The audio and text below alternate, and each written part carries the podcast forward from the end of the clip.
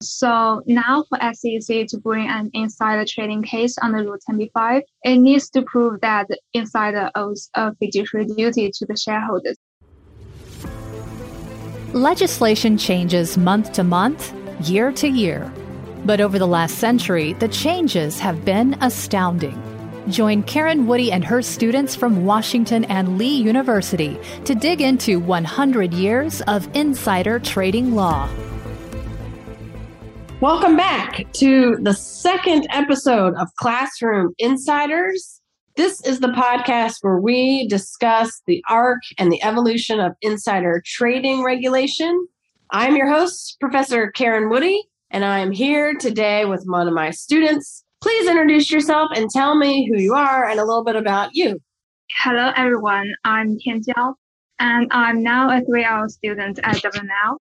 I'm from China. I studied international business law in Beijing and got my master's degree in Beijing Foreign Studies University. Then I came to W&L and I plan to work in Clifford Chance Beijing office after graduation. I'm really glad that we got a chance here to talk about insider trading.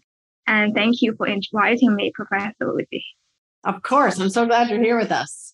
And so, did you work at Clifford Chance in the Beijing office last summer, or how did that come about? Yeah, I had a summer intern in Clifford Chance Beijing office, and I was doing international business transaction mainly. So I would do some non-litigation matter after graduation when I'm working. Yeah. Fascinating. That will be very interesting. Mm-hmm. So thank you, T, for being here with me to talk about insider trading. Last week, we talked a little bit about insider trading and the history from essentially the early 1900s up through 1960s and the 19 sort of decade of the 1960s. And so today we're going to move a little bit beyond the 1960s to the 1980s. But before we get there, what is your general understanding of insider trading after cases like Cady Roberts and Texas Gulf Sulfur? So the announcement of this administrative opinion has also established principles that later in Texas Gulf became the disclose or abstain rule.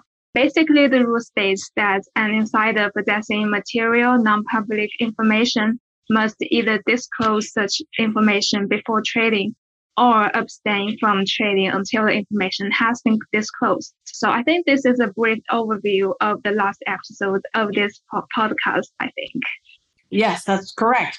That's what Ben and I spoke about in the last episode. And so, right, we're still in this era of disclose or abstain, which essentially means in practicality that you just have to refrain from trading because the option to disclose the information and make it public information might not be one that everyone can avail themselves of. Instead, really, it's a it's a essentially a prohibition against trading if you have material non-public information. So that seemed to be the rule for quite some time. Did the SEC bring a number of cases in insider trading during the 60s and 70s? Yeah, exactly.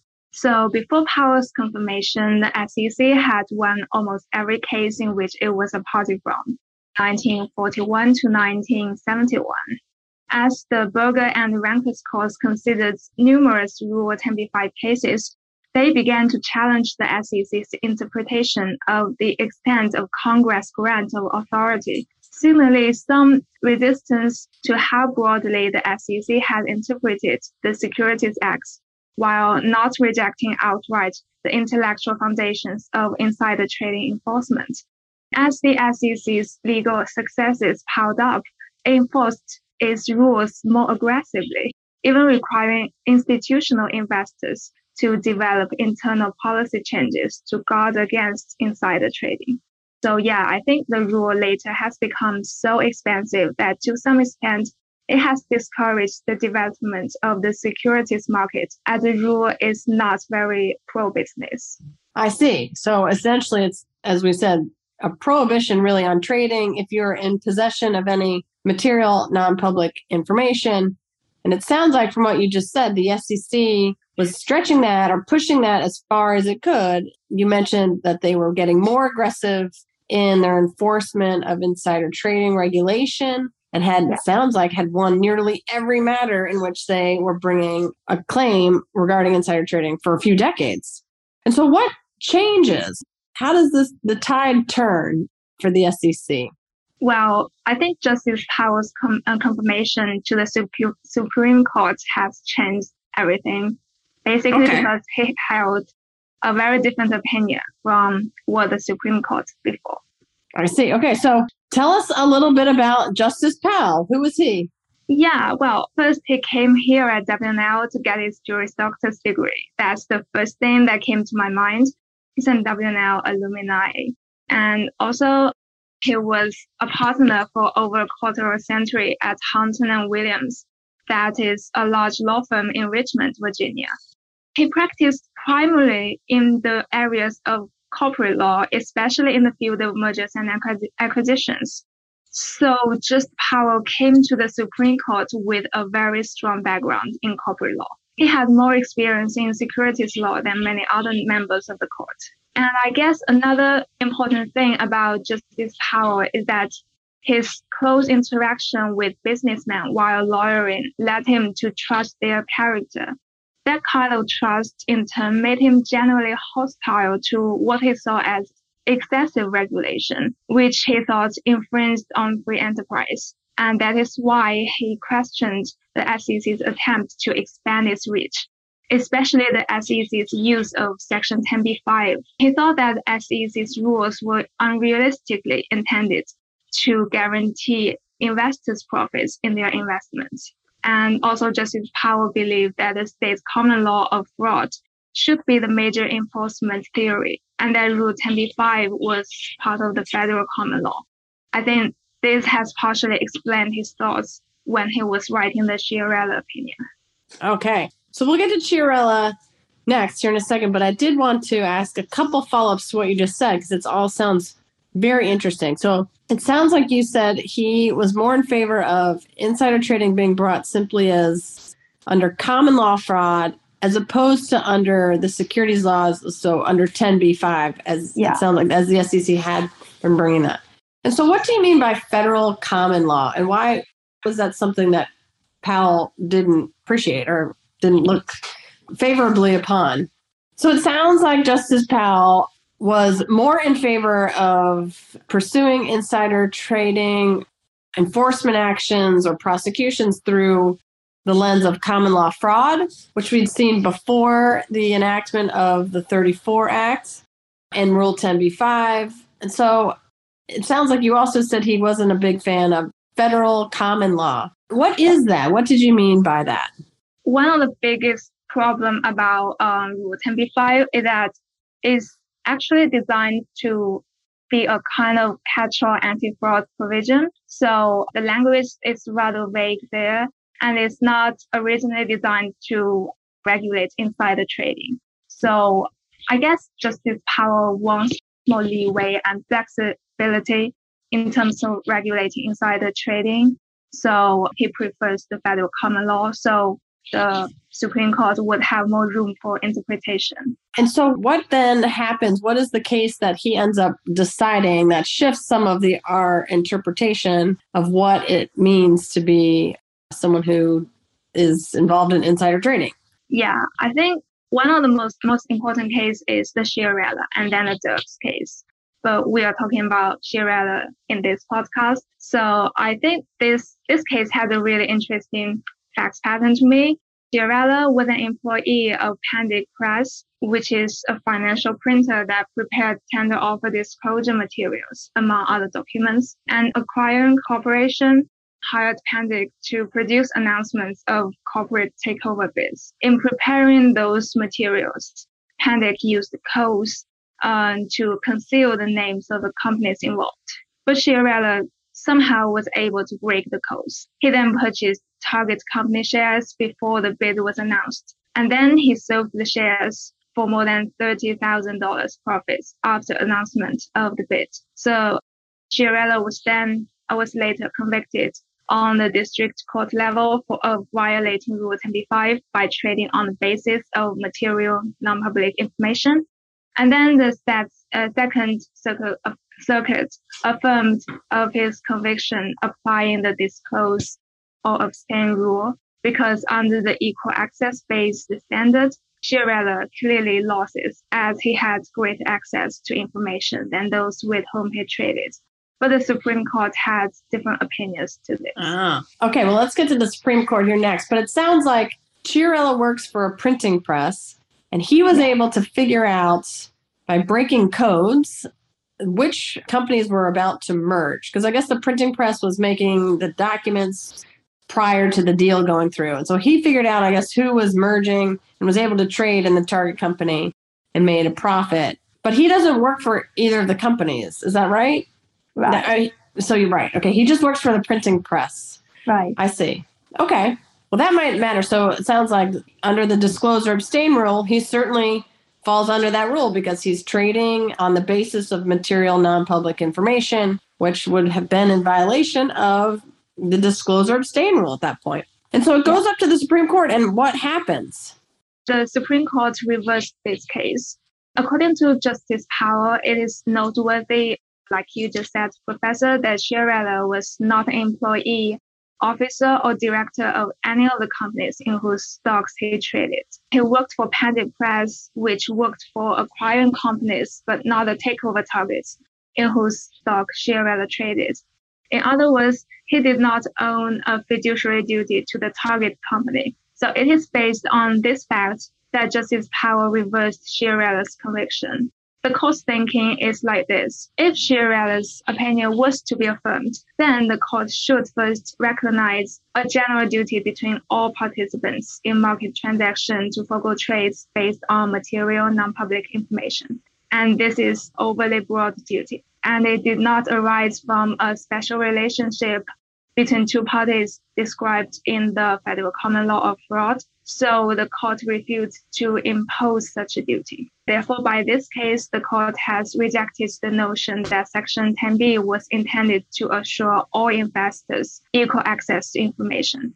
It is just a general catch-all anti-fraud provision and a duty to disclose under Section 10b does not arise from the mere possession of non-public market information. There also needs to be a fiduciary duty between the insider and the shareholders. And I remember a, a famous quote from Powell's opinion is that silence is not fraud. I guess this is about the gist of the majority opinion. Ah, okay. Right. Very famous quote where he says, silence absent a duty to speak is not fraud. Yeah. So he introduces, it sounds like a new, I don't know if we'll call it an element, but a new sort of understanding that inside disclose or abstain, that general rule doesn't apply unless you have a duty to disclose. And that yeah. duty comes from a fiduciary relationship. Mm-hmm. So why does Powell think Chiarella does why does he not have a fiduciary relationship in that case? Well, Justice Powell thinks he does not owe a fiduciary duty to the target company. So I think that is the key here because the target company was harmed by Chiarella's insider trading. But at the same time, Chiarella does not own fiduciary duty to the target company. So it's not liable. I see. Right. So he's technically not an insider of the company in which he's trading stocks. Right. And so, do you agree with that, by the way? Do you think that was a good call that Powell made? I, partially agree with that. I agree that there should be some kind of fiduciary duty, but I'm actually more in line with the misappropriation theory. So I think there should be a kind of fiduciary duty, but not necessarily between the insider and the party that is harmed. I think there should be some kind of fiduciary duty either from between the insider or and its employer. Any kind of breach of fiduciary duty will suffice for the insider trading. Yeah. Okay. So right, that sounds much more like misappropriation, which we'll talk about here in a minute. And so another thing you mentioned that I, I just wanted to ask a question about, which was an interesting theory, and it's fine if this is sort of beyond the scope of what we need to maybe discuss today, but this idea that the because he traded in the target company, some idea that the target company is maybe who is harmed by that. Yeah. What does that mean? What do you what did you mean by that? So the target company has lost some money, some profits because of this trading. Because if Chiarella didn't know this information, he wouldn't get the profits. So I, I think to this sense, the target company was harmed. I see. Right. Because he's able to make a profit on their private information. Yeah. So they that company might have an interest in that information remaining non-public. That's an interesting yes. thing. I mention this only because it's a theme we discuss in this class and will on this podcast a number of times. And that is that insider trading is sometimes hard to get our arms around because there are times where it feels like a victimless crime, if there is such a thing, maybe some windfall to someone who cheats. But there is also a stripe of theories related to insider trading that deal with this idea of property that you are trading on, that the information is property that belongs yeah. to the target company, which I think is why I asked about that, because that is something that also percolates up in our discussions sometimes.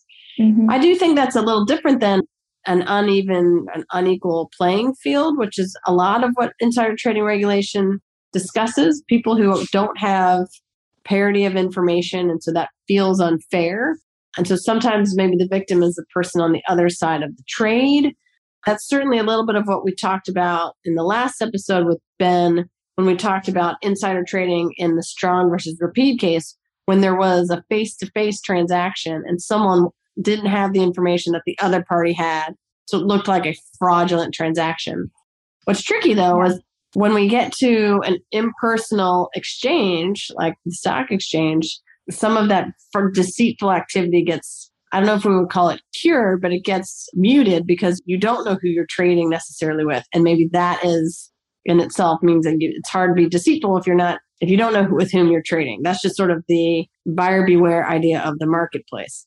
And so we've seen even in these just two episodes how regulation of insider trading has swung from buyer beware, no insider trading is not really regulated until the 60s when the SEC starts winning because they get this disclose or abstain rule from Texas Gulf Sulfur. And now we're back to where Powell seems to be narrowing that again. So he's not he's he's sort of tossing the disclose or abstain rule and having a more narrowed interpretation of what counts as insider trading.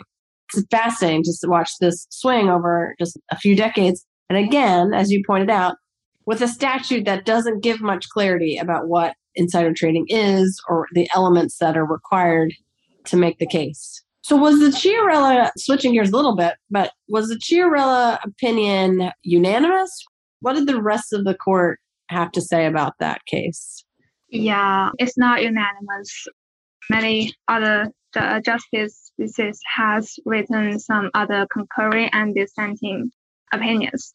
So starts with the concurring opinions. One of the concurring Justice Stevens, he agreed with the Powell mandate that the defendant must breach an identifiable duty in order to incur criminal or civil liability under Rule 10b-5. But he wrote a separate opinion in order to stress the fact that had the jury been properly instructed as to the Chiarella's liability to his employer and his employer's client, the case might have been decided differently.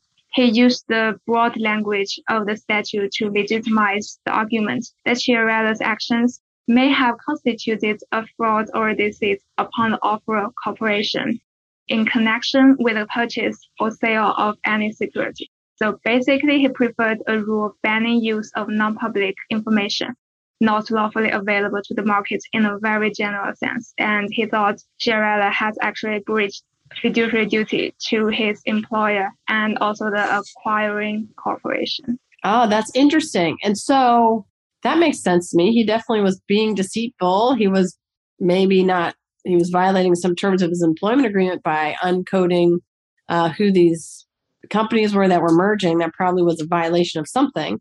And so, why wasn't that enough to win this case? He did deceive somebody. I get that it wasn't maybe the company in which he traded, but there is some deceit in these facts. And so, why did the court not consider that? Well, I guess the deceit is not, I mean, serious enough to affect the employer or the acquiring corporation. I think maybe the deceit actually harmed, like I just said, the target company. but there Mhm. is no fiduciary duty between. So I guess that's the reason why even there is some disease that's not big enough to Okay. let Chiarella be liable. Yeah. But what was Steven saying about the jury not considering that? Was that was there an instruction that didn't allow them to consider that maybe he had been deceitful toward his employer? Yeah, I guess this means that the jury has not been directed by such, the jury was not instructed to consider whether Chiarella has actually breached the fiduciary duty between to his employer and the acquiring corporation. So the jury actually did not consider this. So that means that Supreme Court that wasn't before the court then I guess to determine if if that was a problem or not. hmm I guess so. Okay. I think that's right. That's how I read Stevens' dissent, which is had the jury been instructed, had that been before the court, whether or not a deceit to his employer would have sufficed for a fiduciary duty, Mm-hmm. getting us actually very close to the misappropriation theory.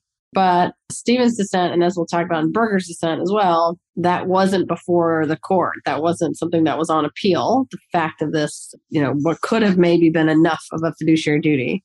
And Powell, again, is trying to cabin that or narrow that to only the duty needs to run to the company in which you're trading. So I understand, I think, where you're going with this. And so then what then is in Burger's dissent?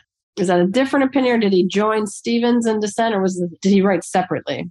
Oh, I guess Stevens concurred and Justice Burger, he wrote dissenting opinion.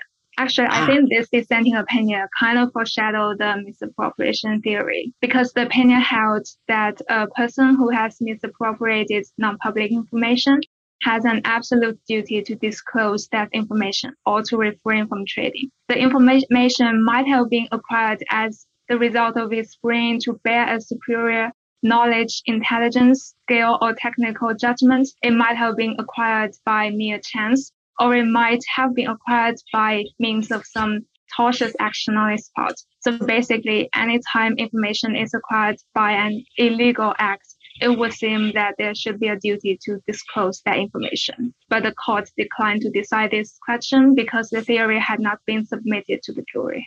I see. Okay. So that comes out more maybe even Burger's dissent. But I think you're right. That does sound like a new idea that there could be a misappropriation, so deceit somewhere, Mm-hmm. some violation of a fiduciary duty, and that it might not matter that that violation runs all the way to the company in which you're trading securities, but there can be some way that you obtain information in a fraudulent way, and however then you use that information would be enough. It sounds like under Burger's dissent. Is that your understanding? And you said this is the theory you kind of agree with the most? Yeah. All right. And is that it? Were there other opinions or dissents in this case? Yeah, so there is another concurring opinion written by Justice Brennan. He unequivocally rejected the majority's interpretation of the relevant substantive law. He did not agree that a fiduciary relationship between the buyer and the seller is an indispensable element of a Rule 10b5 offense. Were there other opinions submitted in this case by other justices, or was that it?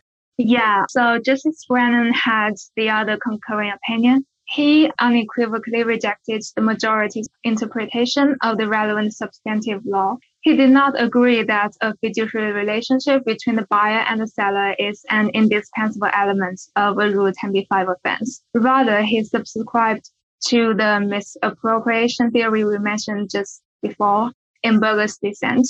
Yeah.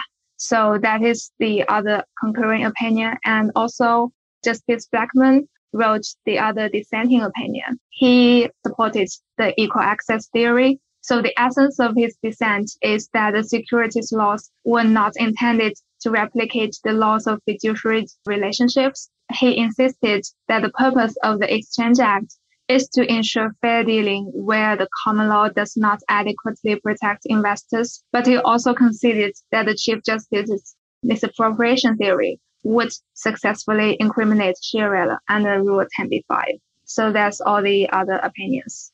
Fascinating. What a, a wild case with a lot of different points of view. And amazingly, a little bit of, it sounds like agreement on the misappropriation theory. Mm-hmm. which it sounds like the only reason it doesn't go forward is that it's not be- properly before the court because of what happened below in the trial court. So interesting to think that that's um, where we are in the early 80s here with Chiarella. What is the takeaway after this case? Where does that leave the SEC? What now do we need to show in order to bring an insider trading case after this case is decided? Yeah, so now for SEC to bring an insider trading case under Rule 10b-5, it needs to prove that the insider owes a fiduciary duty to the shareholders. So Chiarella has really cut back on the scope of the disclose or abstain rule. And after Chiarella, I think we will see the Supreme Court put other bars on the application of this rule, such as the personal benefit test. And this trend will continue, I guess, until the misappropriation theory. All right, fascinating. Thank you so much. What an important and interesting case. And of course, we have to highlight again that Justice Powell is an alum of Washington and Lee, where we all mm-hmm. are literally sitting here now doing this work from W&L. So it's equally important for us. And so, I mean, I guess my question for you, given your background, is that is this understanding of insider trading after Chiarella, or maybe otherwise. I'm just curious about your thoughts and knowledge about how other how insider trading is regulated elsewhere. Is it handled the same way, for instance, in China where you used to work or will work, or not? This is just again mm-hmm. out of my own curiosity. Yeah, I actually had some courses on insider trading when I was studying in China.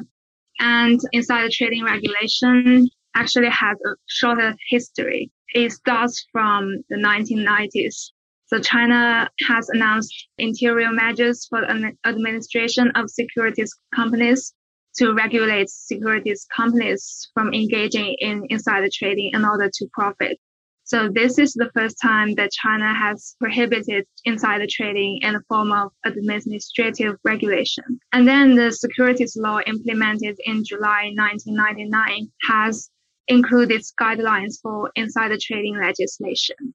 The focus of the determination of insider trading in Chinese securities laws is actually the violator's conduct, but not the fact that the violator possesses insider information. So Article 76 of the securities law has put the insider trading conduct into three categories, and this has actually covered a very broad scope. The first category is using insider information to trade in securities market. And the second category is leaking insider information, which means that the person possessing insider information tells or passes it to a third party and let the third party trade using such information or let the third party pass such information to others. And the third category is insider using insider information to suggest other trading stocks. So from this, we can see that China has tried to cover as broad as it can by making an exhaustive list. I think this is actually a double-edged sword. On the one hand, it will help curbing insider trading with a comprehensive regulation. But on the other hand, I think there is still a fair amount of vagueness in the Chinese securities law, such as some vague definitions and criteria. So generally, the, the China's securities law took different approach from the U.S. The regulations did not have the fiduciary duty requirements in any of the three categories. I guess it mentioned about personal benefits in two of the three categories, but it covered a broader scope than the US regulations. But at the same time, like I said, has also created more ambiguity. So I think China can still learn something from the US regulations in terms of the effectiveness.